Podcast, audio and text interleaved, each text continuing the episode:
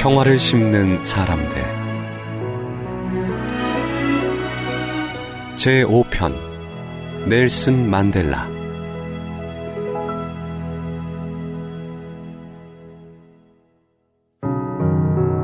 변호사로서 보장되어 있는 안락한 생활을 버리고 자유와 평화를 위해 뛰어든 사람. 분노와 복수의 칼 대신 화해와 관용의 손을 내민 사람. 남아프리카 공화국 최초 흑인 대통령 넬슨 만델라.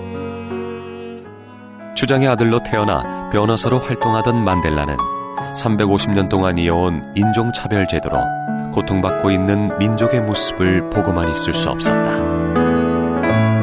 그는 흑인 인권을 위해 뛰어들었고 44세에 반역죄로 종신형을 선고받아 27년간 감옥에서 혹독한 생활을 한다.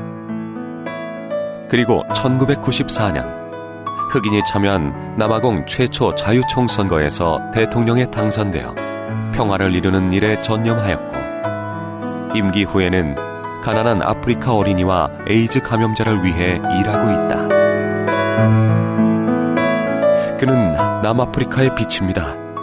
그는 자기를 투옥시킨 자들을 용서했습니다. 그는 악으로뿐만 아니라 증오로부터도 우리를 해방시켰습니다. 만델라.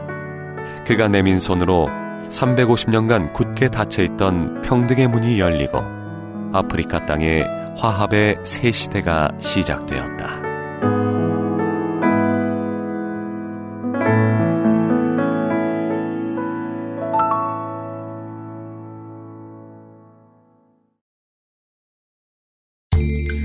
세상을 위해